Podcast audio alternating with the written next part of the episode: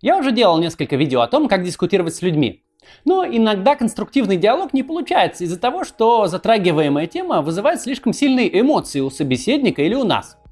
В этом видео я расскажу про то, как создать в диалоге правильный позитивный настрой и с помощью каких приемов можно сделать диалог конструктивнее.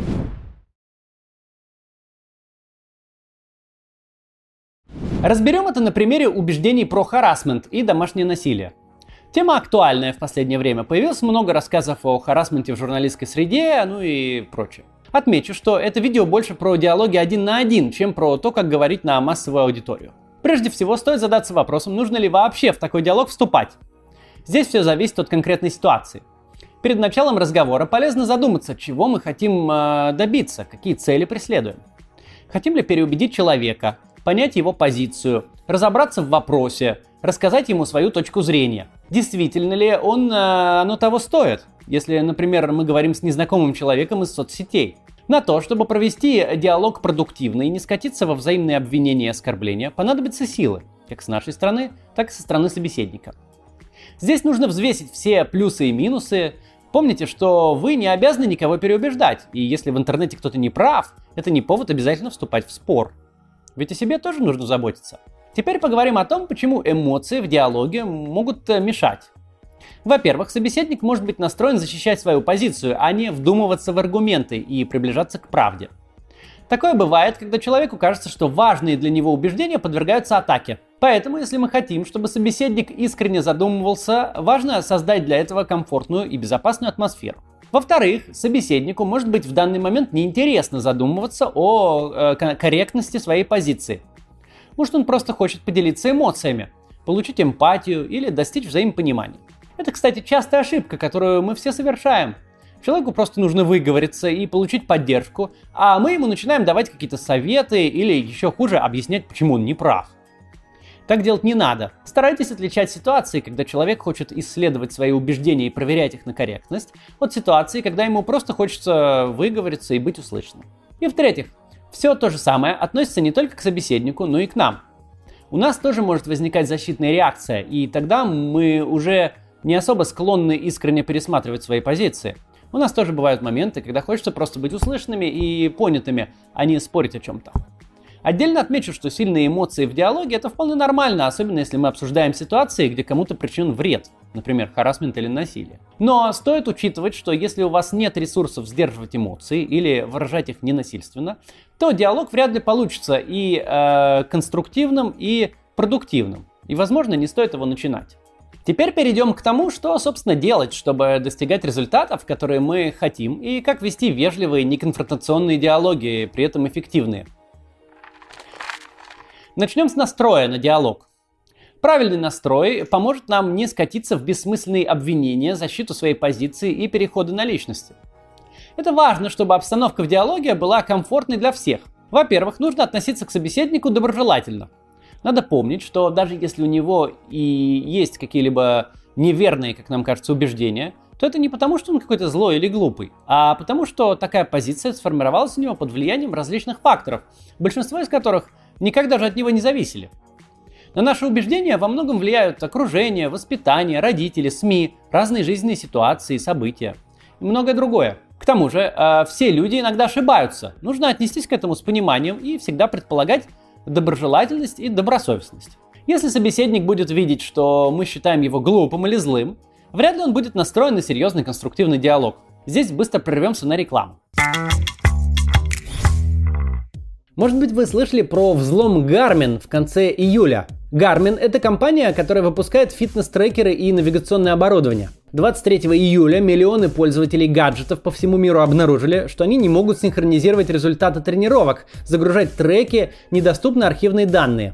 Пилоты жаловались, что невозможно обновить полетные карты из приложения Fly Garmin. Не работали колл-центры и линии поддержки пользователей. По некоторым сведениям даже остановились производственные линии в Азии. В общем, масштаб катастрофы огромный. Блокаут продолжался почти 4 дня. В итоге Garmin пришлось выплатить хакерам многомиллионный выкуп, чтобы вернуть доступ к своим сервисам и хоть как-то сохранить репутацию.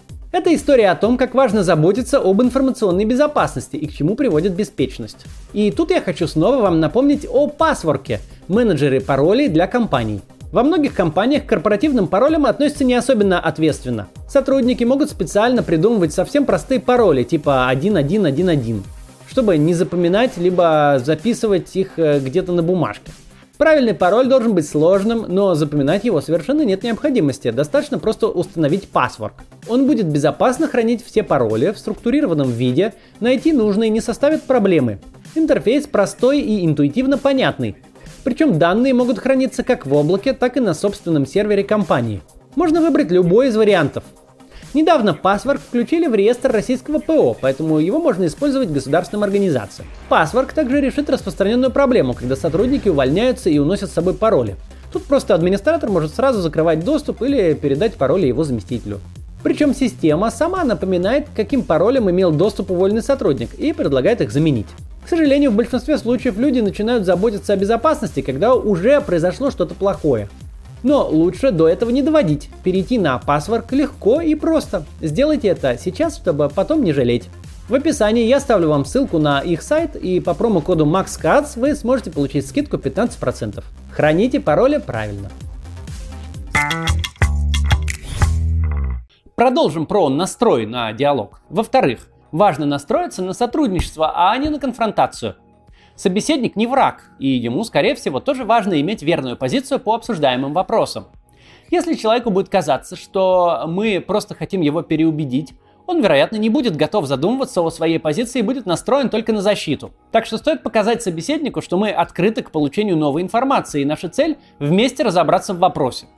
В конце концов, странно было бы ожидать, что человек будет задумываться о своей позиции и воспринимать всерьез наши аргументы, если мы сами этого не делаем. И в-третьих, полезно ставить себе задачу понять собеседника. Узнавать, почему человек имеет ту или иную позицию, часто бывает интересно. Можно отнестись к этому как к исследованию.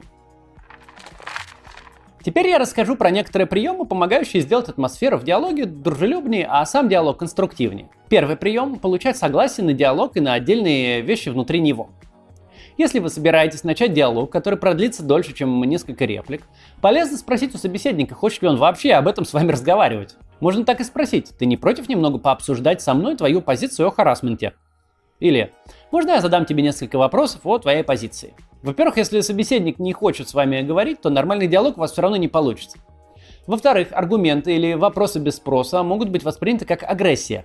И в-третьих, так мы покажем собеседнику, что нам важно не нарушить его границы, и он будет настроен к нам дружелюбнее, чем если бы мы про его согласие не спросили. Другой важный прием – уточняющие вопросы.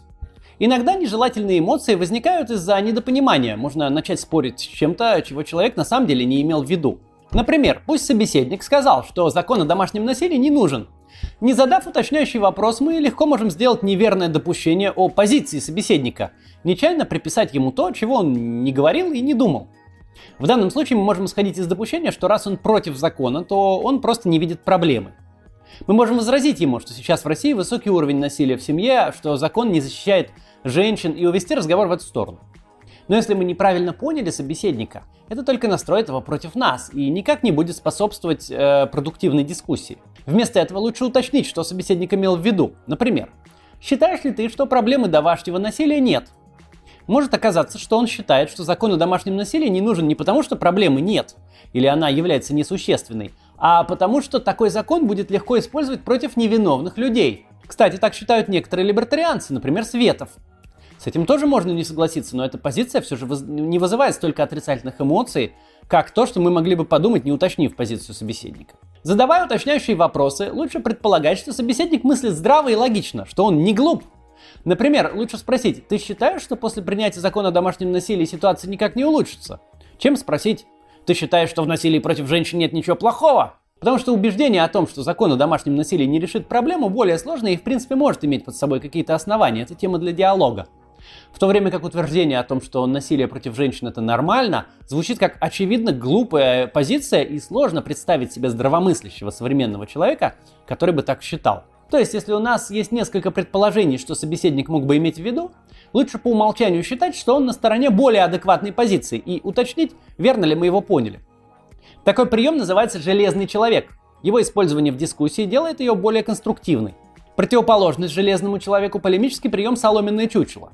Это когда слова оппонента намеренно или нет искажаются так, чтобы они звучали неубедительно и слабо, а оппонент выглядел глупо. То есть мы как бы говорим не с настоящим человеком, а с его соломенным чучелом. Это такая метафора. Например, если собеседник сказал, что не поддерживает закон о домашнем насилии, а мы ему скажем, то есть ты думаешь, что бить женщин это нормально?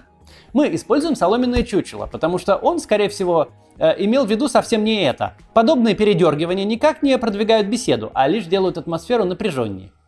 Поэтому, задавая уточняющие вопросы, не надо делать из собеседника соломенное чучело. В то время как прием «железный человек» — это как раз то, к чему стоит стремиться, то есть подразумевать более адекватную позицию собеседника, если мы не уверены, что он имел в виду. Еще один прием, который поможет создать дружелюбную обстановку в диалоге, называется активное слушание. Он включает три основных элемента. Во-первых, это невербальное проявление внимания к собеседнику, например, кивки, зрительный контакт. Во-вторых, перефразирование того, что собеседник сказал. Это помогает человеку понять, что мы его услышали. Например, когда собеседник выразил свою мысль, можно уточнить. То есть ты имеешь в виду что? И в-третьих, это открытые вопросы к собеседнику, которые помогут ему подробнее выразить свою позицию. То есть идея активного слушания в том, чтобы собеседник понимал, что нам действительно интересно его слушать. Исследования показывают, что при активном слушании у людей создается большее ощущение взаимопонимания, чем когда им просто говорят, что их услышали, и чем когда им дают советы. Теперь поговорим о том, как работать с возникающими в диалоге эмоциями. Здесь стоит уточнить, что в самих по себе эмоциях нет ничего плохого, если собеседнику или вам хочется ими поделиться, это нормально. Просто важно отличать ситуации, когда человек хочет и готов обсуждать суть своих убеждений и корректировать свою позицию от ситуации, когда ему просто хочется быть услышанным. В этих случаях вести себя нужно совсем по-другому. Мы уже поговорили о том, что делать, когда говорим про убеждения, и в прошлых видео, и в этом. Теперь немного о том, когда человеку хочется эмпатии, а не советов по... или философствований. Если вы сомневаетесь, чего именно ждет от вас собеседник, а, то имеет смысл спросить. Я правильно понимаю, что тебе сейчас не нужны советы или идеи о том, что тут надо делать, и ты скорее просто делишься переживаниями? Если вы уже понимаете, что человеку просто хочется поделиться, то можно поэмпатировать. Э, это такой прием, когда мы пытаемся увидеть за словами, которые человек говорит, его чувства и потребности. Например, тебя эта ситуация обрадовала, потому что тебе важно получить поддержку. Здесь радость это чувство, а поддержка потребность. Или ты разозлился, потому что не смог выспаться. Здесь злость – это чувство, а сон – потребность. При этом важно не обесценивать чувства собеседника и не давать советы без запроса, так как слушать непрошенные советы обычно не очень приятно. Проявлять эмпатию не всегда бывает легко, а, ведь не все люди используют корректные и бережные формулировки. Но если вам правда важно создать в вашем общении безопасную и комфортную атмосферу и хочется помочь собеседнику разобраться в своих эмоциях и потребностях, то стоит попытаться. Например, пусть собеседник сказал, что сейчас даже страшно начинать отношения с девушкой. Чуть что пойдет э, не так, могут обвинить в харасменте. Рассмотрим несколько вариантов ответа на эту реплику. Пока я буду их читать, подумайте, какой из этих ответов создаст у человека большее ощущение, что его поняли. Первое. Да не придумывай, просто так э, тебя никто обвинять не будет. Второе. Просто лучше не начинать отношения со своими подчиненными, и тем более не нужно к ним приставать и быть навязчивым, и тогда все будет нормально. Третье. Ты беспокоишься, что с тобой может случиться что-то подобное? Ты думаешь, что э, изменившиеся социальные нормы сделают твою жизнь менее безопасной и добавят в нее ограничений, от которых всем только хуже? Первый из вариантов это обесценивание, потому что мы говорим человеку, что чувство его страха, его вот чувство страха, которое он говорит, бессмысленно и ничего не стоит. Второй вариант – непрошенный совет. Как будто мы знаем, что ему лучше делать. Скорее всего, третий вариант позволит собеседнику почувствовать себя с нами более безопасно и создаст ощущение, что мы настроены доброжелательно и хотим его понять. Что именно дает такой эффект? Во-первых, мы предположили, какие чувства испытывает собеседник. Беспокойство. Во-вторых, мы попытались понять, какие за этим стоят потребности. Безопасность и свобода. И в-третьих, мы выразили свои предположения в форме вопроса, а не утверждения, чтобы у собеседника не создалось ощущение, что мы лучше него знаем, что он чувствует, выносим диагноз. Может быть, мы ошибаемся в своих предположениях, и на самом деле собеседник чувствует что-то другое. Но в этом нет ничего страшного, потому что главное это, чтобы человек увидел, что нам не безразличны его чувства и потребности. И что мы действительно хотим их понять. Важно заботиться не только об эмоциональном состоянии собеседника, но и обращать на то, какие эмоции испытываете вы сами. Если вы начнете злиться, вам будет сложно продолжать конструктивный диалог. Прежде чем заботиться о чувствах другого человека, спросите себя, есть ли у вас ресурс на эмпатию. Что вы сами сейчас чувствуете? Удовлетворены ли ваши потребности? Если нет, то лучше свернуть диалог до лучших времен и не насиловать себя. Как в самолете, сначала нужно надеть кислородную маску на себя, так и в диалоге прежде всего ну, нужно позаботиться о своем собственном состоянии, иначе велик риск, что диалог не получится. Теперь поговорим о том, что делать, если мы сами испытываем какие-то эмоции и нам хочется их выразить так, чтобы не испортить отношения с собеседником. Конечно, выражать эмоции не всегда необходимо, и диалог всегда можно закончить. Но сейчас рассмотрим, что делать, если потребность выразить эмоции все-таки есть. В таких случаях полезно использовать так называемые «я-высказывания». Например, вместо «ты меня раздражаешь» лучше сказать «я сейчас раздражен». Так мы не перекладываем ответственность за свои чувства на других людей. Предположим, вас злит то, что убеждение собеседника может кому-то навредить. Например, если он считает, что женщины, которых бьют мужья, виноваты в этом сами. Но при этом мы не чувствуем в себе сил обсуждать это спокойно и подробно. Если хочется рассказать о причинах э, своих эмоций, то полезно объяснять их с помощью своих потребностей, которыми они вызваны, не обвиняя при этом собеседника. Сравните фразы «Я раздражен тем, что ты перекладываешь вину с насильника на жертву» и я раздражаюсь, когда слышу такое, потому что мне кажется, что такой подход делает жизнь женщин более опасной. Первое звучит более как бы насильственно и с большей вероятностью настроит собеседника против нас. А во втором случае мы говорим только за себя и объясняем, почему нам это важно. Также, когда мы выражаем свои эмоции и потребности, полезно в конце добавлять какую-то выполняемую просьбу. Потому что если мы просто скажем собеседнику, э, например, что раздражены его словами, то ему будет не очень понятно, что мы от него хотим и что с этим делать. Поэтому наши слова э, все еще могут быть восприняты как обвинение. Так что вместо того, чтобы просто сказать «я сейчас раздражен», лучше сказать «я сейчас раздражен, давай сейчас закончим диалог и обсудим твою позицию позже». Еще есть э, небольшой важный прием – говорить о фактах вместо оценочных суждений. Чтобы отличить оценочные суждения от фактов, есть такой лайфхак. Представьте, что вы вместе просматриваете запись с видеокамеры. Что бы было на этой записи? Например, если мы скажем, ты говоришь очень долго и занудно, то собеседник, скорее всего, с нами не согласится, потому что это звучит как обвинение, и у него могут быть другие представления о том, что такое долго и занудно.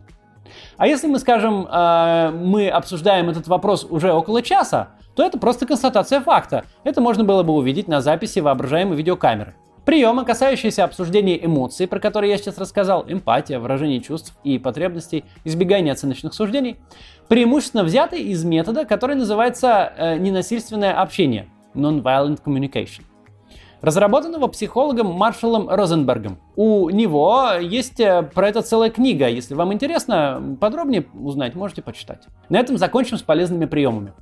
Отмечу, что всегда нужно помнить, что никто из собеседников не обязан продолжать общение и в любой момент может захотеть закончить диалог. Это совершенно нормально.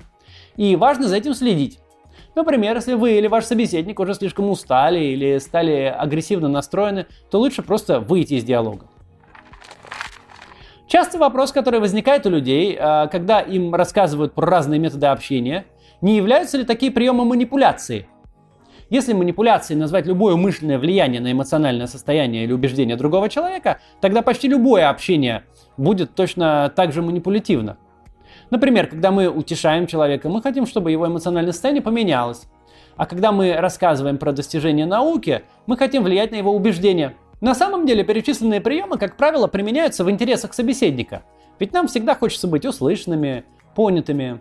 А еще мы, скорее всего, будем рады, если наша позиция в конце диалога изменится в сторону более корректной. Ведь большинству из нас важно знать правду. И, конечно же, я ни в коем случае не предлагаю вам врать собеседнику или скрывать от него свои намерения. Наоборот, нужно честно говорить, зачем мы вступаем в диалог, и честно говорить про свои чувства и потребности. Надеюсь, какие-нибудь из записанных приемов помогут вам сделать э, диалоги более вдумчивыми, приятными и эффективными. За помощь в подготовке этого видео спасибо российскому сообществу уличной эпистемологии. Эти ребята преподают такой метод ведения диалога, который позволяет э, ненасильственно говорить об убеждениях. Ссылки на их сайт и паблик будут в описании. До завтра!